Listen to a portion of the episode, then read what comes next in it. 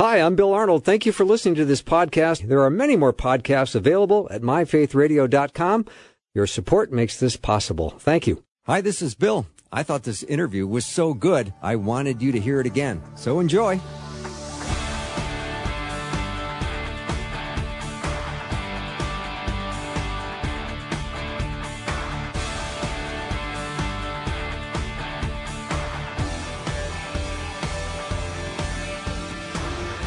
And a warm welcome to the afternoon show. I'm Bill Arnold. I'm awfully glad to be with you right now. I'm looking forward to uh, our time together. And, you know, over the last uh, few decades, we certainly in this country have experienced a pretty profound post Christian cultural shift to which we all collectively go, oh no, but it's true. And we need uh, people that can speak into this situation. My guest today is uh, one that can do that. Um, Aaron Pierce is my guest. He's. Um, with Steiger International, and he is has written a book called Not Beyond Reach: How to Share Jesus with the Young, the Deconstructed, and the Non-Religious. Aaron, so nice to have you here. Thanks, Bill. It's so good to be here. Yeah. Uh, first of all, congrats on the book. Uh, were you a kid that liked homework growing up? Because you, you uh, you created some for yourself by writing a book. Oh, seriously, writing a book is a process. This, this took, uh, about 18 months to to to produce and I guess a lifetime of experience beyond that. But it was a it was a labor of love for sure, but nonetheless challenging. Yeah. Now you uh I, first of all, I'm a big fan not only of your ministry but your dad um and you you grew up kind of in um Europe, didn't you spend a lot of your your your yeah. formative years over there? Yeah, absolutely. So my parents were missionaries in Amsterdam yeah. in the Netherlands. Yeah. And you thought yeah, so hash was hello. Yeah, exactly. Exactly. That's right. so yeah, I grew up, um, literally we lived in a small little apartment in the center of the city and, you know, Europe and Amsterdam in particular is kind of, you know, quintessential post-Christian. So that was literally the environment I grew up in. So it's why I have such a passion for reaching post Christian culture today. Yeah. I don't want to leave people out of our little private joke here, but uh, your dad, when you were a baby, would carry you around, and there was so much drug dealing going on in the neighborhood, uh, and people asking for literally hash. So you thought hash was uh, a greeting. Yeah, yeah. So I thought, oh, that's just a friendly way of greeting people. It turns out not so much, but you know, you learn. Yeah. Well, anyway, let's get to uh, your your desire. You obviously want to share the gospel in our post Christian context, and I love that. But um, just talk a little bit, if you would, about your growing up uh, in Europe and I think New Zealand yeah. as well. What it was like for you, yeah. and wh- why now? Why now do you want to do what you're doing?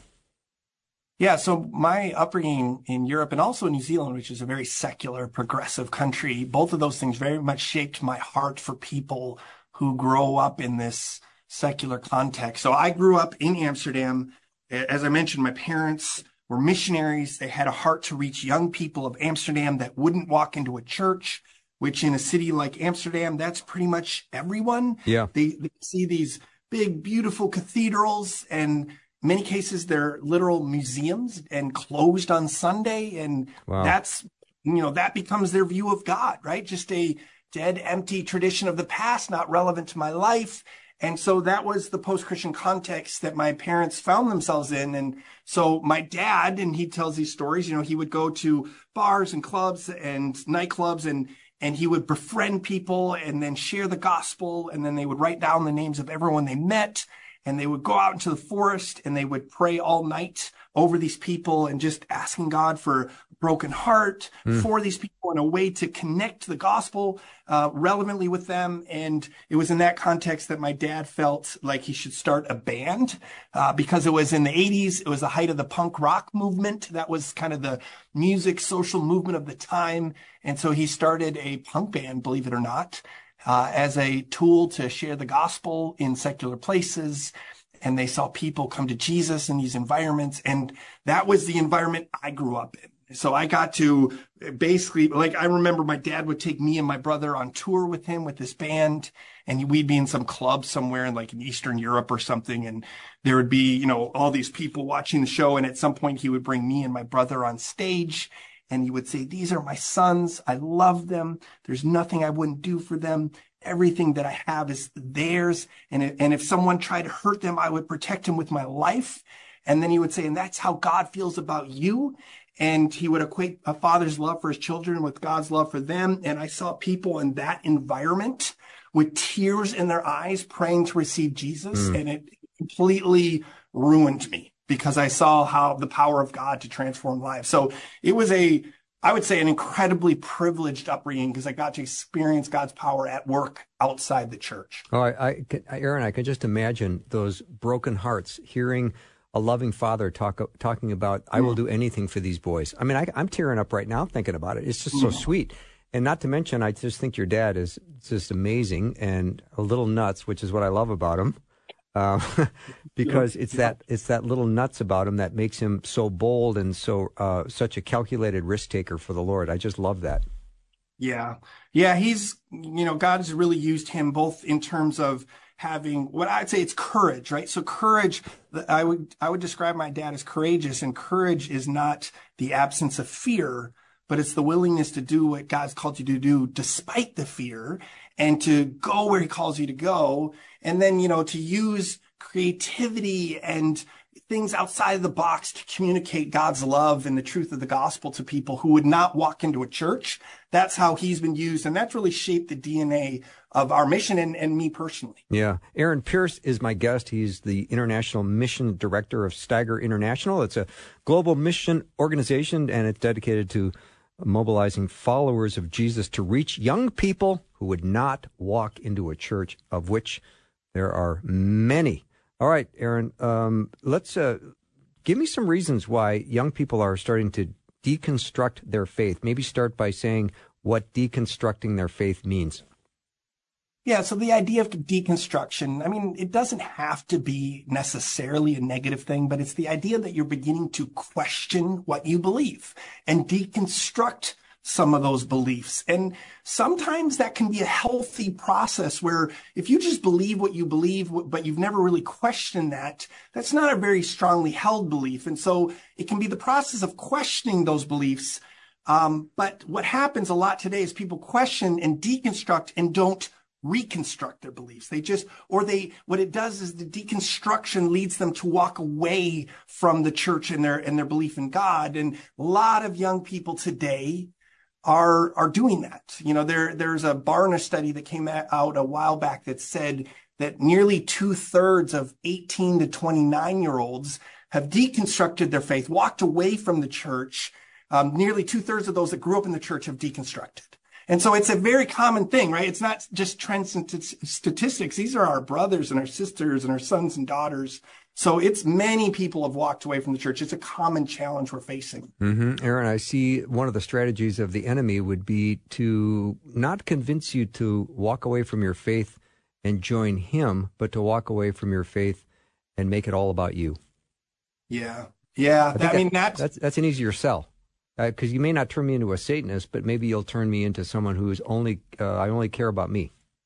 Yeah, and that that you nailed it. Which is that is the God of this age. You know, Second Corinthians four four says that the God of this age has blinded the minds of unbelievers, and so we're dealing with a spirit a generation that has been spiritually blinded. And the God of this age is not necessarily like kind of this uh, overt sat- satanic, you know, religion, but what it is is it's it's really it's secular humanism, which which says that you know essentially God has been replaced, man is at the center, and there's no outside authority that can tell me how to live my life. I, I, I, all the truth is defined by me. It's the era of my truth and identity, purpose, and morality is all self-constructed. That's, that's the ideology of our day that so many people are buying into.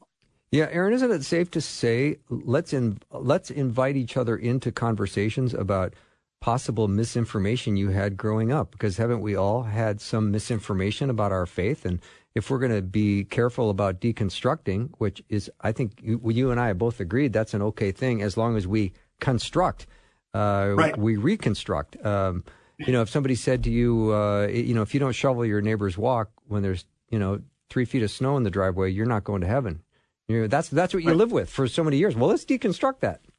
Right. Yeah. That see, that's exactly right. And actually, it's interesting. I would say a lot of times the reason that people walk away, younger people walk away from the faith, is that they have these wrong ideas about what it means to follow Jesus or yes. wrong ideas of the world. It's like a think of it like a Jenga puzzle. You know those puzzles where it's like a tower and then you pull the pieces out. Yep. And what where I think sometimes it goes wrong is we've placed these foundational pieces uh, below Jesus. So, in other words, that, you know, things that we believe about the world or about, you know, what it means to follow Jesus, that when they get removed later in life, our faith crumbles with it and it's unnecessary. And so, you know, there, there are a lot of reasons people walk away from the Lord is because, you know, sometimes we, we, we isolate from the world and we have this idea that, everyone outside the church is miserable and immoral people. And then when you go to college and you're like, hey, these people are actually nice and they, they care about justice. And you're like, oh, that's not my view of people outside the church. And you pull that Jenga piece out and maybe your faith begins to crumble when it didn't need to. Amen. Because those, you know, so it's exactly what you're saying. Yeah. You know, and then I think we also have this ego and pride, which is at what point did you stop uh, growing in your understanding of God's word. You know, it's like if I said to you, "Hey, Aaron, uh, I've got some friends coming over uh, who are from um, uh, Spain." So you'll be able to speak Spanish with them, and you go, "Oh, hang on! I took I took one year of Spanish in high school." You know, it's like I I can't do that, and I think a lot of us our our understanding of of God and everything stopped when we were like in middle school or high school, and maybe we yeah. didn't learn much beyond that. And now we have to admit, as adults, uh, we're a little ignorant, which is not easy to yeah. do. Yeah, I would agree. And I think maybe one of the ways that it, it, oftentimes we, maybe we have the knowledge, but we haven't put that knowledge into practice. And, and so that maybe is where we get stunted, right? Because so much of what we learn is how we take what we read in the Bible and we put it into practice and we see the truth of the word of God play out in the world that's when it comes alive. That's when our faith comes alive. And so I think sometimes we've taught, we've stopped taking risks. We've taught, stopped taking the word of God seriously. And so we don't experience his power. I, I believe one of the reasons people are walking away from the church is because they've, as it says in, in Timothy, second Timothy, that they, they, they had a form of godliness that denied its power. Mm-hmm. Right. And so yeah. it's this sense of, you know, I have the, I've stopped, because so much of what I believe is really reflect, reflected in how I live. And that's when you experience God's power. That's when the word of God becomes real. I can think of moments where I was in situations where I needed God to move and the, the, the truth of scripture was so powerful in those moments. And it's because I was putting my faith into practice. So I think a lot of people, they don't experience the transformational power of God in their life because they've stopped living it. And, and so you begin to question it. Why wouldn't you? Right. Mm-hmm, and yeah. so I think the challenge is we need to continue to walk in faith, continue to step out and, and live this faith out. And that's when you experience the power. That's when it comes alive. And sometimes that, that's what's walking, why we're walking away is we're not seeing that anymore.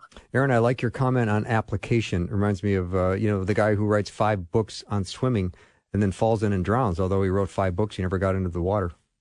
Yeah, I'm just yeah, full exactly. of analogies today. I don't know what's gotten into me. it's, it's, it's beautiful. So yeah, yeah. Let me take a little break. Aaron Pierce is my guest. He is uh, uh, international missions director at Steiger International, amazing organization. You can go check it out. S T E I G E R dot org, Steiger dot org. And when we come back, we're going to continue uh, talking about his book, Not Beyond Reach How to Share Jesus with the Young, the Deconstructed, and the Non Religious. We'll be right back.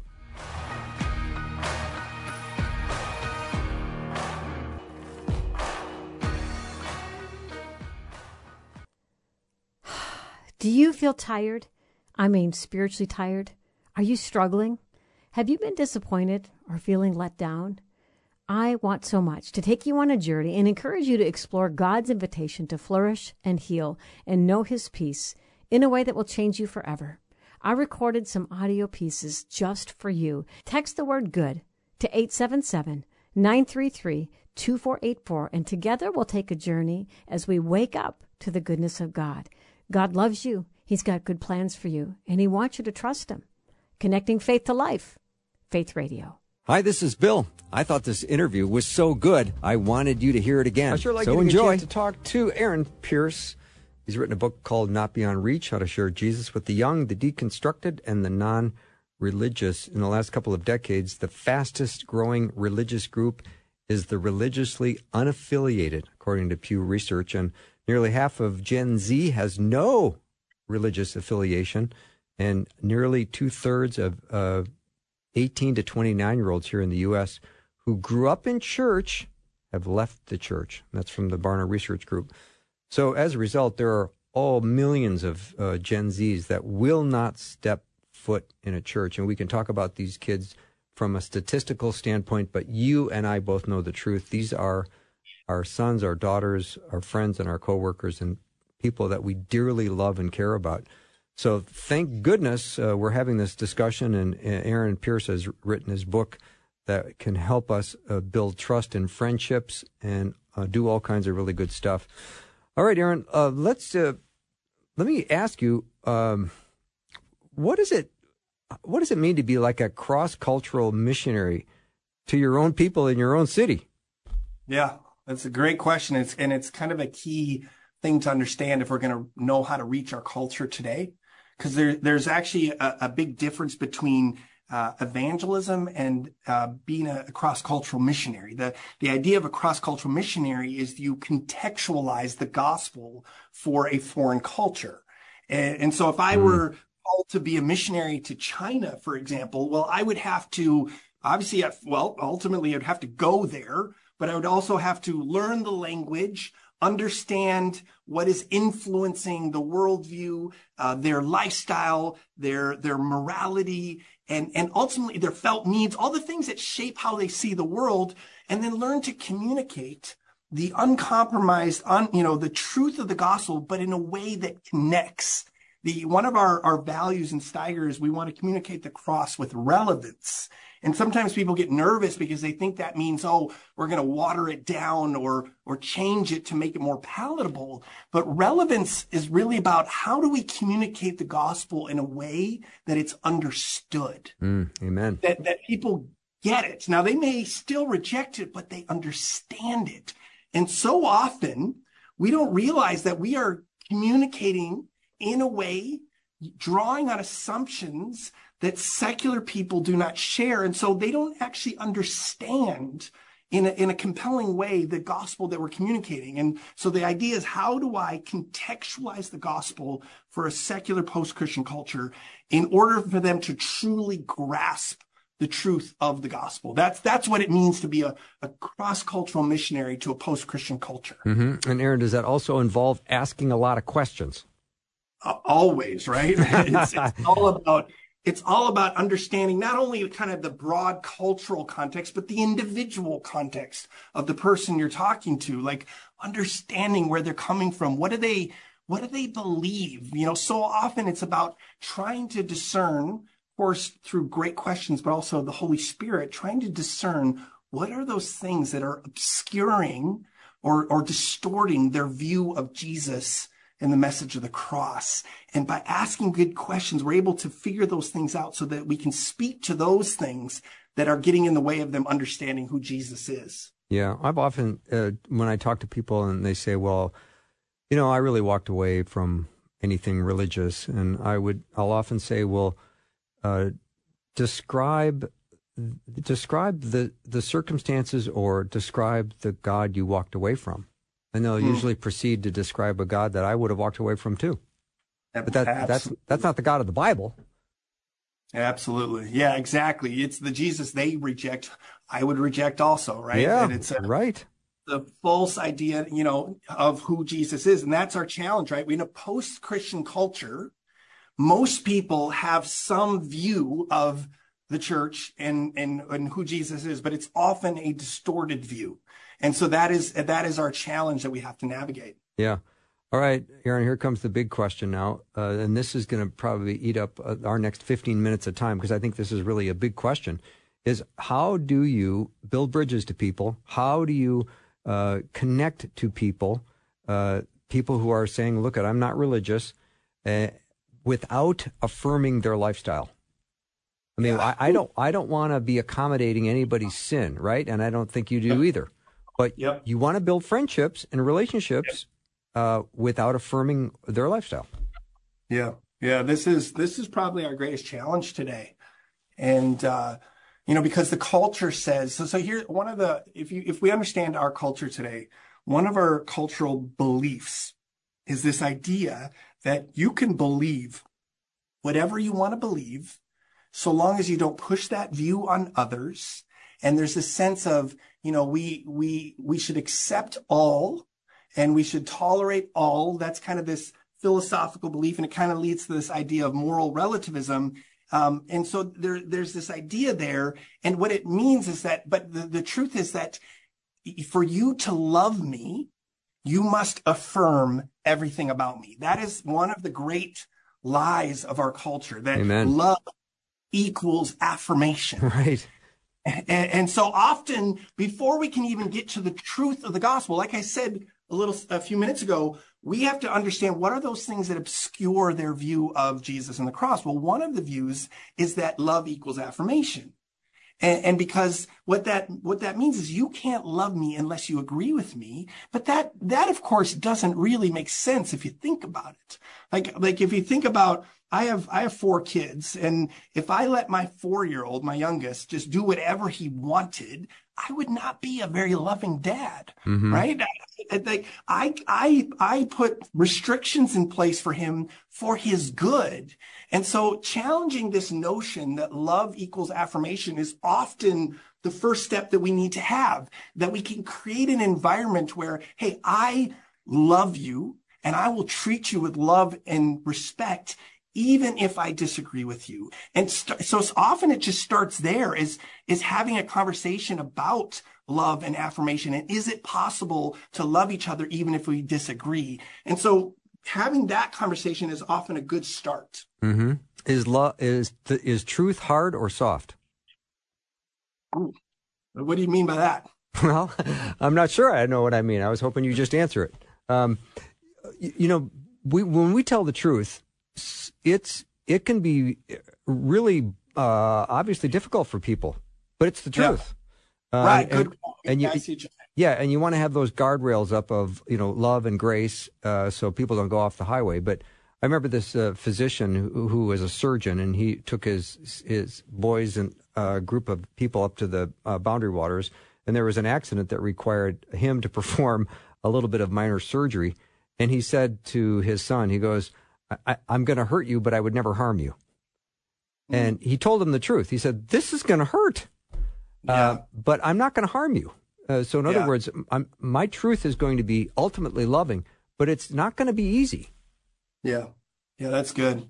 Yeah, I think like one of the, the, the things is to understand so a lot of times when people ask me questions about you know christian morality and why do why do christians want to impose their morality on others? And and and that's kind of where this whole challenge comes up.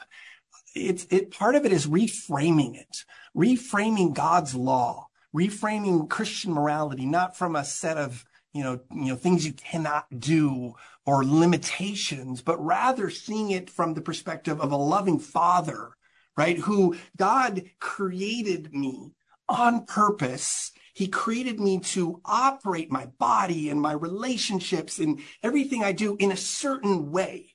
And that he did that so that I can thrive right? In the same way that I put guardrails around my kids' activities, it's so, it's for my, my, the sake of you know, it's out of love that I set those boundaries up. And so often we make this about restriction and limiting freedom when in reality, God's ways are for our good. And you can even think about it in different ways. Like today, a lot of people are very, you know, they want to like, what are the latest studies on nutrition or health and exercise? And the, the, the reality, the tangible reality there is the more I line, align myself to the truth of how my body was designed, the more I eat right and exercise right, the better it is for me. Well, the same is true for God's moral framework. The more I align myself to the way God designed me, the better it is for me. And it's not to limit my freedom or, or to take away the fun. It's for my good. And so often we, we, we get stuck on what you can't do. And instead of presenting a positive vision of,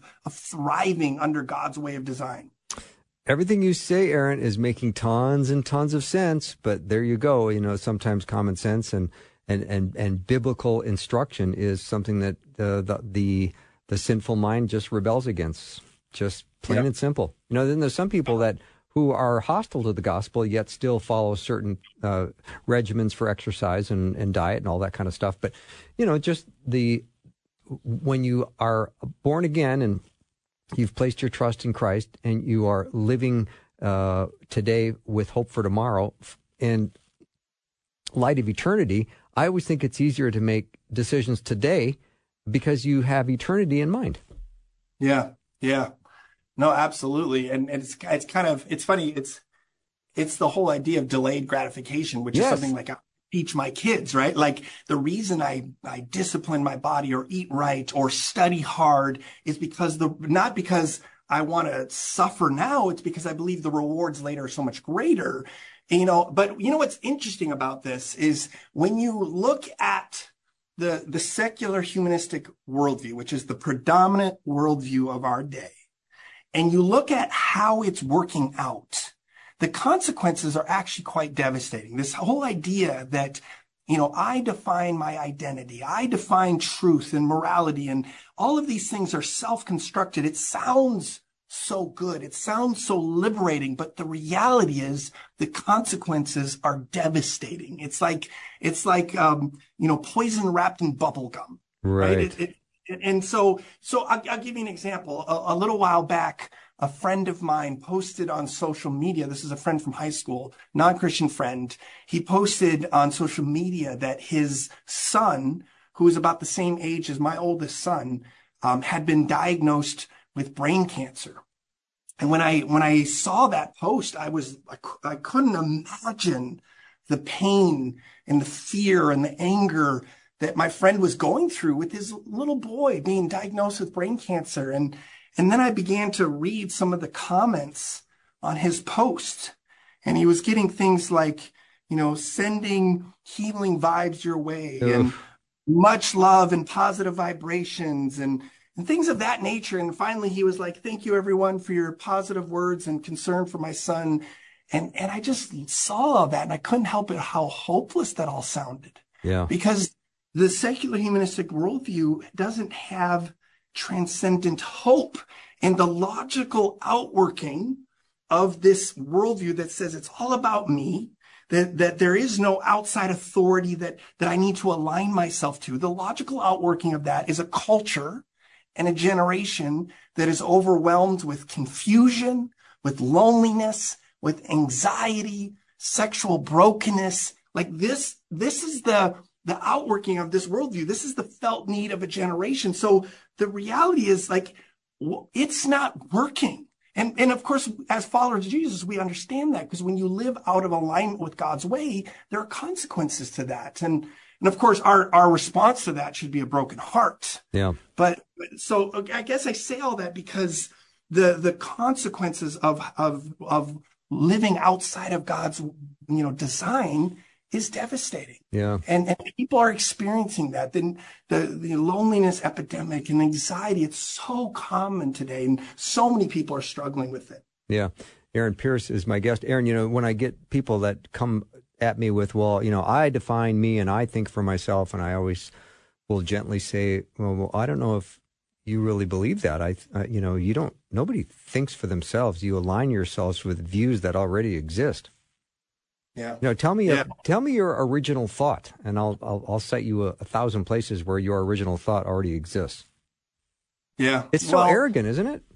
It it is, and it's I mean it's the age old sin of pride and self reliance and I and the desire to be God, right? Like because we're all no one is yeah it, it the, the pride of our day is huge and that is ultimately what separates us from God, right? Mm-hmm. And and yet so many people are hungry for, you know, something like it's interesting because in our culture today, even though we're post-Christian, most people are not atheist. Most mm-hmm. people believe in some form of spirituality mm-hmm. because they believe that there's got to be something more to life. There's got to be more to life than just, you know, pursuing pleasure, avoiding pain, and eventually I'm going to be in the dirt. No, there's, there's got to be more. And so people are searching for something spiritual. They've, but yet often they've rejected cr- the Christian worldview because they kind of like their, their spirituality without the accountability, right? And mm-hmm. so it, what it says though is that people, even though there's a lot of resistance and maybe even hostility at times, people are hungry. They are searching. They are looking for answers to the, to life. But a lot of times they're, they, for whatever reason, misconceptions, false ideas have walked away from the church. And so the big paradigm shift is as followers of Jesus, we can't wait for them to come to us. We got to go to them. And, and so that's a big part of it. Mm-hmm. Aaron Pierce is my guest. When we come back, I'm going to ask him the difference between a spiritual conversation and a gospel conversation. And those are the kind of questions that makes me the number one show in this time slot on this network. Uh, Aaron Pierce is my guest. His book is Not Beyond Reach How to Share Jesus with the Young, the Deconstructed, and the Non Religious. We'll be right back.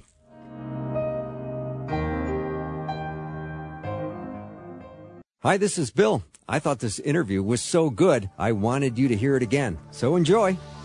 It's the afternoon show with Bill Arnold. Prime time, drive time. Let's get it started.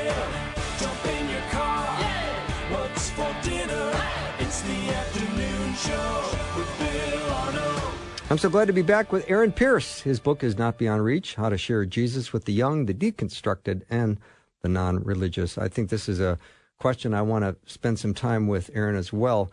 Uh, the difference between a, a, spiritual conversation and a gospel conversation. Yeah. Yeah, I think this is an important thing to understand in our post Christian context. Is again, like I said earlier, many people are open to spirituality, but maybe they've rejected institutional religion, the church. And so the, the question is, how can I, as I develop relationships with non-religious people, how can I transition that from a conversation about, you know, anything to a spiritual conversation? And, and, and there are so many things that are of spiritual nature. A gospel conversation is, is simply the message of Jesus and the cross. It's, it's the creation, fall, and redemption centered, centered on the life of Jesus and his, you know, his death, life, and resurrection. That's the gospel. But often we need to set the foundation for communicating Jesus and the message of the cross by having a spiritual conversation. And, and, and you find that it's, it's actually a pretty easy thing to do when you, when you think about the fact that so many things we talk about and care about have spiritual implications. Like, let me, let me give you an example. I was talking to someone, um, a while back who had a they they were struggling with the concept of sin. And obviously you can't understand the gospel message without an understanding of the of sin, right? And so many people in our culture they don't want to, you know, sin is something we don't like to talk about. We talk about addictions and we talk about, you know, but we don't want to take personal responsibility. And there's this, this whole sin idea. And so I was having this conversation with this person and talking about, you know, well, what, what is the most, I asked, I asked, what is the most important thing in your life? And now most people are not going to answer that question with like a, a car or a, a, career. They're going to say, as this person did, well, it's my family or a relationship. And, and so I asked like, well, why is it that, you know, I said, I agree. Relationships are the most important thing, but why is it that even though we all desire deep, meaningful relationships, every one of us deals with conflict and hurt and disappointment? Why is it that those things are so universal and you can begin to take the topic of relationships and family and drill down towards a spiritual truth, which is that all our relationships, most notably our relationship with God, have been distorted by sin. So now I'm taking this this important topic of family and relationships and I'm making it into a spiritual conversation that can connect to the message of the cross. So that's, that's the kind of thing that we can do in our everyday life is take everyday topics and make them spiritual topics. I love that. You know, and do you think that we have medicalized sin? I mean, you're not a thief anymore. You're a kleptomaniac. You're not, yeah. you're not immoral. You have a sex addiction. Exactly. I mean, are, yeah. are, are we looking for loopholes? Yeah, of course. It's it's where I, I don't want to take, you know, if because yeah, we want to look for things to blame. We want to look for environmental factors or things beyond my control because, you know, I don't want, it's pretty, that's the, that's the offense of the gospel, right? It's that because of you, you know, it's, it's because of me that Jesus had to die. Right. And it, it's one of the offenses of, of the gospel. And we need to understand that. And, you know, it, it's also liberating too, though, because if I continually blame everything around me and I don't take personal responsibility, then I have no, there's nothing I can do either. I'm totally helpless. Whereas in this case, if I can admit I am a sinner and I need something beyond myself, you know, it's, it's interesting going back to that relationship, spiritual conversation. Everyone is the, one of the great felt needs that we all have is the need for relational healing and forgiveness and reconciliation. Like all of us, no matter how healthy our families are, we all have drama, right? We mm. all need that. And there is no human that can meet that need for forgiveness, healing, and reconciliation. Only God can. And so it speaks to the sense that, yeah, I, sin is the problem and I can't solve it. I need something outside of myself. And so, yeah, those are ways that we can connect these spiritual conversations to the truth of the gospel. Mm-hmm. Aaron, how do you stay the course when you get immediately shut down by somebody uh, giving you an objection or uh, they're trying to cancel you in the moment? So, oh, oh, oh, you're one of those marriages between a man and a woman thing. One of those guys. Yeah. All right. Well, I'm done with you. Yeah. And that's, yeah, that's hard. And I think that part of that is that, you know, our, it isn't our job to, we're not going to be able to convince people. Human words and, and persuasion is not enough, right? We need the power of the Holy Spirit Amen. to transform people's hearts. And, and, you know, but that, but we can't, but that doesn't, just because someone rejects, the gospel doesn't mean our friendship with them has to end, right? And so many, so there are so many stories of people who were resistant for a long time, who God continued to work, and eventually they they found their way back to God. So I would say, you know, we need to continue to pursue people and to be in their life, even if they reject the message. And in fact, that's a that's such a powerful testimony because the world doesn't operate that way right? It's this sense of outrageous love for those that, that the world takes notice when they see that you love them. Basically goes back to your whole point about love equals affirmation. If, if you, if, if someone rejects the gospel, but I continue to pursue them and to show them love, that that really speaks powerfully. So I would say on one hand, we should continue to pursue people with radical love, but also continue to seek God that he would soften their hearts because our words will never be enough. And Aaron, in the in the in as we continue to pursue people with this outrageous love, which I love that expression, I think we have to remind ourselves to return to the conversation and make it a gospel conversation and not just an ongoing spiritual one. Fair?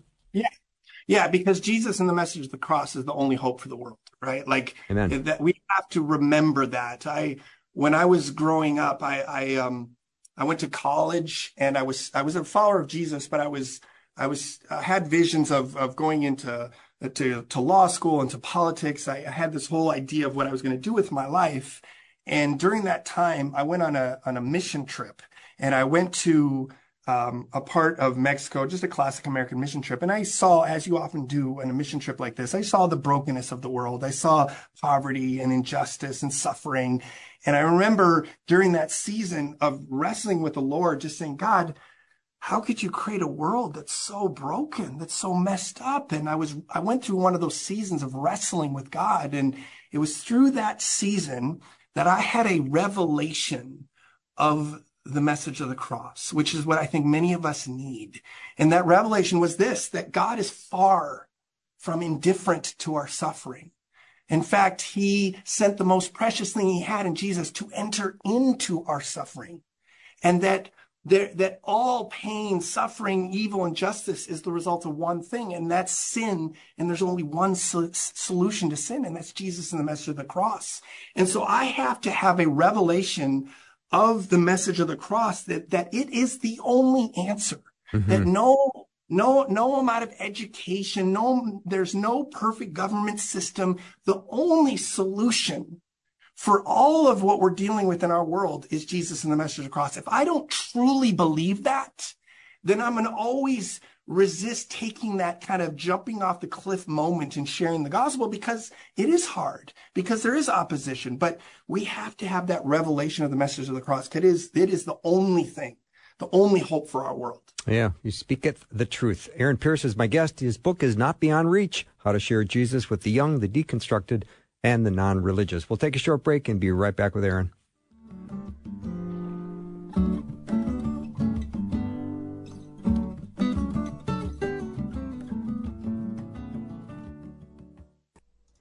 Hi, I'm Susie Larson, host of Susie Larson Live.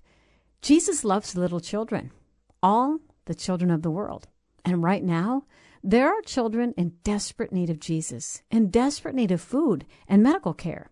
This is your time to become their champion, to change their life.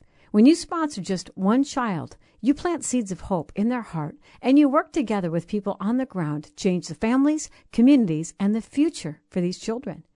You might not be able to change the world, but for one child, you can change theirs. Would you prayerfully consider sponsoring a child today? You can meet the kids and find your child at myfaithradio.com. Hi, this is Bill. I thought this interview was so good, I wanted you to hear it again. So enjoy.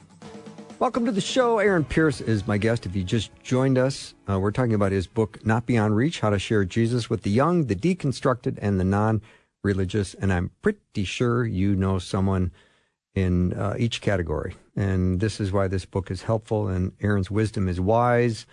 And I'm glad uh, that we're getting this time together. We only have about nine minutes left, Aaron. So I know there is a lot of cultural stumbling blocks. I know we just touched on this in the last segment, but there are things that are just barking dogs now that have never been so loud. Uh, sexuality, politics, uh, science, and how do we go about uh, starting to build the bridges to our non-religious friends? Yeah, yeah. There, you know, as we all know, there are those topics, right? These these things that become arguments around Thanksgiving, you know, the Thanksgiving table, and became divisive, and and you know, and for you know, often for good reason. But uh, what I what uh, what I really encourage followers of Jesus is to realize that rather than, you know, choosing silence or an angry debate, that many of these topics, if you reframe them, are actually incredible opportunities for spiritual conversations that lead to the cross. I mean, if you, if, let's take, for example, a lot of our, you know, politics or issues of social justice, which can get very divisive and, you know, people get really angry about that stuff. Even if I think about someone, a lot of the younger generation today is really passionate about fighting injustice, which is interesting just on an aside, because if you ask an average secular university student where morality comes from, they'll tell you that fundamentally they'll tell you it's a social construct. And then in the next breath, they'll tell you how passionate they are about fighting an injustice. So it's, it's a, it's a funny dynamic, um, of, of the kind of like moral relativism and yet a passion for justice. And even that gives you an opportunity to question things because what's interesting about someone like I, I meet a lot of young people that are very passionate about various issues. And some of those issues are, you know, they're fine and others are, are even anti-biblical. And, but the, the fundamental thing is they have a passion for justice. And as follower of Jesus, I can, I can look at that and I can say, well, what, what can I affirm that's good about that? Their desire for justice. Because someone that is politically active, fundamentally, they believe that the world is not as it ought to be. And as a follower of Jesus, you can say, yeah, I, I agree with that. Or you, or they also believe that, that justice is based on a moral code, that there are things that are wrong and absolute the truth. And so now I'm beginning to, to challenge these ideas of moral relativism because they believe, well, some things are wrong. And so there are things that we can connect to where we can, like, I'll give you an example. I was at a, um, Thomas Beach in Minneapolis um, a, a couple summers ago, and we were doing an outreach. And there's, you know, it's a big, uh, you know, it's a beach, and we had a barbecue and, and lawn games, and we were inviting people to come have conversations. And there's this one guy that came up to me, and he had a bunch of tattoos, and I struck up a conversation with him, and I said, "Hey, what do your tattoos mean?" And he said, "Oh, well, it means." And he, and he, said, "Well, which tattoo?" And I said, "Well, that one." And he he pointed to uh, a tattoo that had three downward facing arrows. And I found out later that the symbol that he was describing was actually like this hardcore left uh, leaning political activist group that's very hostile to the gospel. And, and we began a conversation about it. And I said, well, you know, tell me about why you believe what you believe. And he was talking about how he saw so much brokenness and injustice in the world. And he felt like we needed to find a way that was better, that, that alleviated suffering. And I said to him, man, I, I really respect that. You know, I don't think necessarily that the, the, your answer to that solution is what I agree with, but I respect your desire to make a difference in a broken world. I, and I said, I'm an activist too. And I said, I'm a Jesus activist. And I believe that fundamentally, the only solution to the brokenness of our world is a, is a heart that is re- renewed by, by what Jesus did on the cross. And I was able to have this conversation with this left leaning political activist guy about the gospel because it, I could talk about the things that where we found common grounds and bring it to the gospel message. And I think there are many opportunities to do that. Yeah, I had Greg Koukl on. I think you probably know Greg or know of him. He's an apologist, and he, he always says, well, you know, when you meet someone at the table, try to get them to put as many things on the table as you can. Because mm. now you've got things on the table that they put down that you can talk about. Exactly. Which I think is kind of a description of what you just said. You know, you, you had him describe what the justice meant. He sees the brokenness. He sees things that he wants to do. All right, there's something that he values that he just put on the table. And you went, you know what? I agree with that too. So now you got common ground to work with. Yep. Yeah. And then, and then you can begin to ask questions. You know, I think where it goes wrong sometimes in politics, uh, political conversations is that we get hung up on what I would consider downstream. Like my, my political perspective is downstream from my worldview. And I shouldn't be surprised that people who don't know Jesus don't have a biblical worldview, right? Like it makes sense. And so the goal for me is not to um, convince them to adopt my political perspective. My, the goal is for them to meet Jesus, to meet the person of Jesus and what he did on the cross. Because if they encounter Jesus, if they they see, you know, their own sin and see, understand what Jesus did on the cross for them, that changes everything downstream. But sometimes we get stuck focusing on secondary things first before they meet Jesus. And that is often counterproductive. Mm-hmm. So I think that's one thing to understand. Yeah. Aaron Pierce is my guest. His book is Not Beyond Reach, How to Share Jesus with the Young, the Deconstructed, and the Non-Religious. Aaron, let's talk a little bit about uh, being led by the Holy Spirit regarding timing. Um, I had a conversation on Friday with this guy who worked behind the meat counter at this grocery store, and I engaged him just in some banter, and then I found out he was ADHD, uh, anxious, anxiety, depression, and the whole thing. And and I thought, oh, you know, we ended up talking for about 15 minutes, and I was saying, Bill, should I should I introduce the gospel to him right now. And I thought, no, I, I'm going to go back time and time again. I'm going to build a little bit of trust with him. And maybe the next time or the time after that. Uh, just how do you how do you follow the leading of the Holy Spirit in your timing and approach with people who uh, are maybe going to not respond well to the gospel? Yeah, I think. By the way, I think that was perfect. You know, I think the the idea is this: like, the goal is not for me to share the gospel.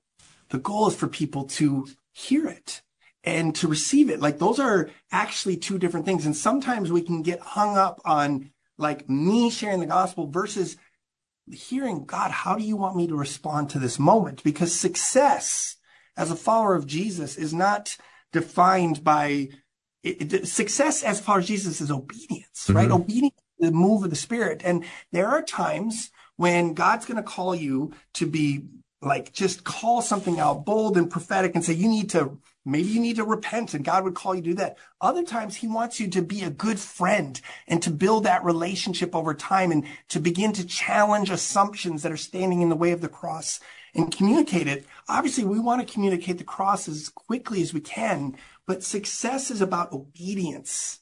And so often we're not we're not in tune to how God is moving. And there are times when he's going to call us to be patient and to, to, to show love or to challenge a misconception that someone has. And so it's not a formula, I guess is the main point, right? It's not yeah. a formula You've got to be dependent on the Spirit. And it's when we're working in the power of the Holy Spirit that we see God move supernaturally through us, which is fundamentally what the gospel is all about, right? It's not a transfer of information. It's a supernatural revelation of the truth. Mm-hmm. And just as we parted from our conversation because he admitted that he has social awkwardness talking to people. And I was able to, after 15 minutes on a not very busy night, I said to him, Well, I think you did a spectacular job communicating. Um, awesome. And uh, he just got kind of this big dumb smile on his face. And I thought, all right, I know his name, I know where he, I know where he works, and I'll have another opportunity. So and that's beautiful. Yeah. And so, many, uh, real quick on that one, so many people are starved for encouragement. I know. And do something like that is such a beautiful expression of God's love that's going to open the door for the gospel in a powerful way. Yeah. And Aaron, you've encouraged us, so thank you so much for uh, being on the show today. And I'm excited for your book, and I hope people get it. Awesome. Thanks. You bet. Aaron Pierce has been my guest. His book is, once again, Not Beyond Reach How to Share Jesus with the Young, the Deconstructed, and the Non Religious. You can learn more about uh, Aaron at uh, steiger.org, S T E I G E R.org. That's all the time we have. Have a great night, everyone. See you tomorrow.